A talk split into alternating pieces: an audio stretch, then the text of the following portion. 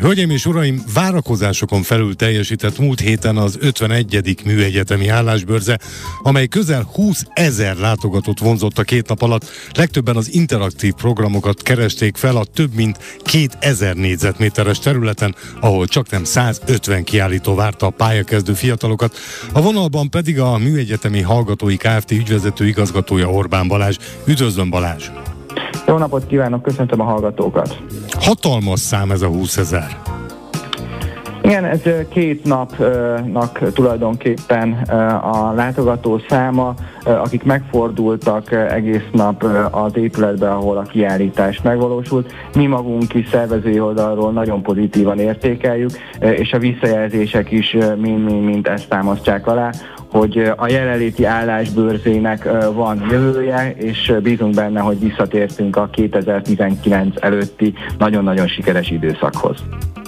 Mik iránt volt a legnagyobb kereslet? Milyen foglalkozások, szakmák?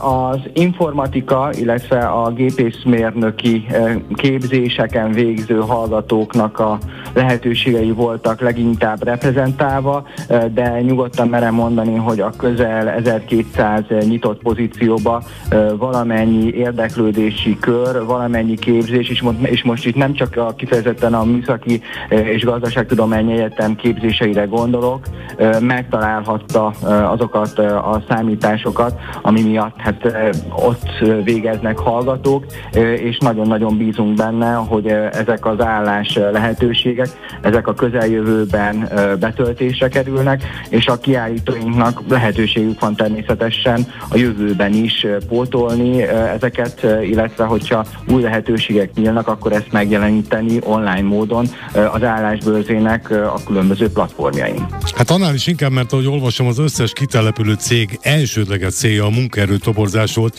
és csak másodlagos az ismerettség szerzése, ami azt bizonyítja, azt bizonyítja alá támasztva, amit ön is mondott, hogy elegendő betöltése vár a pozíció van, és ez jó hír. Nagyon jó hír, és azért szeretnék egy kicsit hazabeszélni is, tehát az a több mint 3500 várhatóan június-júliusban a munkaerőpiacra lépő friss diplomás BMS, hát bízom benne, hogy megtalálja nagyon gyorsan a számításait. Köztük már úgy gondolom, hogy nagyon sokaknak meg is van a jövőképe a munkaerőpiacon. Ha jól emlékszem, hogy olvastam, az idei állásbőrzének több újítása is volt. Melyek voltak ezek? Az egyik legfontosabb újításunk a saját arculatunknak a, a megreformálása és bevezetése volt. Új logóval, új arculati elemekkel, új színvilággal próbáltuk magunk mögött tudni ezt a egészen borúsnak nevezhető időszakot, amikor is az állásbőrzéket sem tudtuk megrendezni, vagy nem ebben a formában, és tényleg egy trendi, a mai igényeket is kielégítő fiatalos, dinamikus arculatot vezettünk be. Emellett a kommunikációs elemeink is megváltoztak, illetve a programelemek is. Bevezettünk egy új egyben programot is, de kommunikációs platformot is, amely egy podcast csatorna, Keres Jól címmel, ahol a sikeres munkálatok, sikeres munkavállalók és sikeres oktatók is megjelenhettek az állásbőrze előtt, illetve az állásbőrzét követően is. Ez egy egész éves, folyamatosan megjelenő csatornánk lesz, ahol témákat dolgozunk fel, és tényleg szeretnénk minél hasznosabban segíteni mind a munkáltatókat, mind pedig a munkavállalókat a saját céljaik megvalósításában. Vélelmezem evidens módon ezek a podcastok visszahallgathatóak, ugye?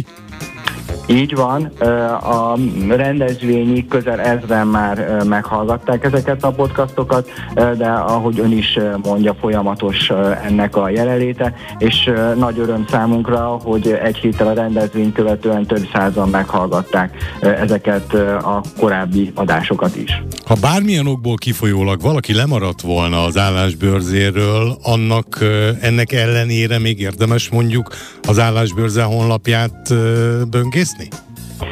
Teljes mértékben.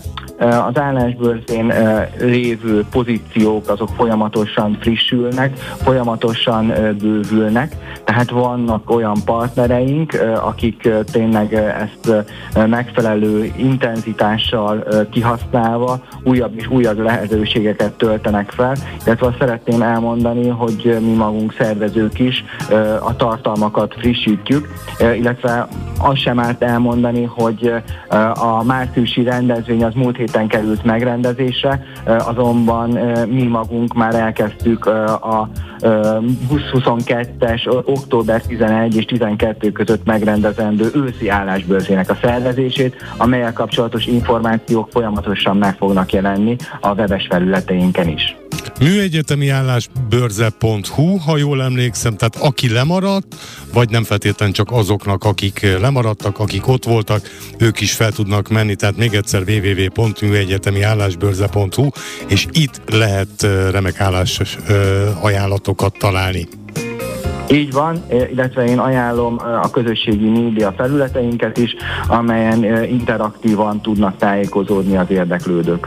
Orbán Balázsnak a Műegyetemi Hallgatói Kft. ügyvezető igazgatójának köszönöm, és további jó munkát kívánok!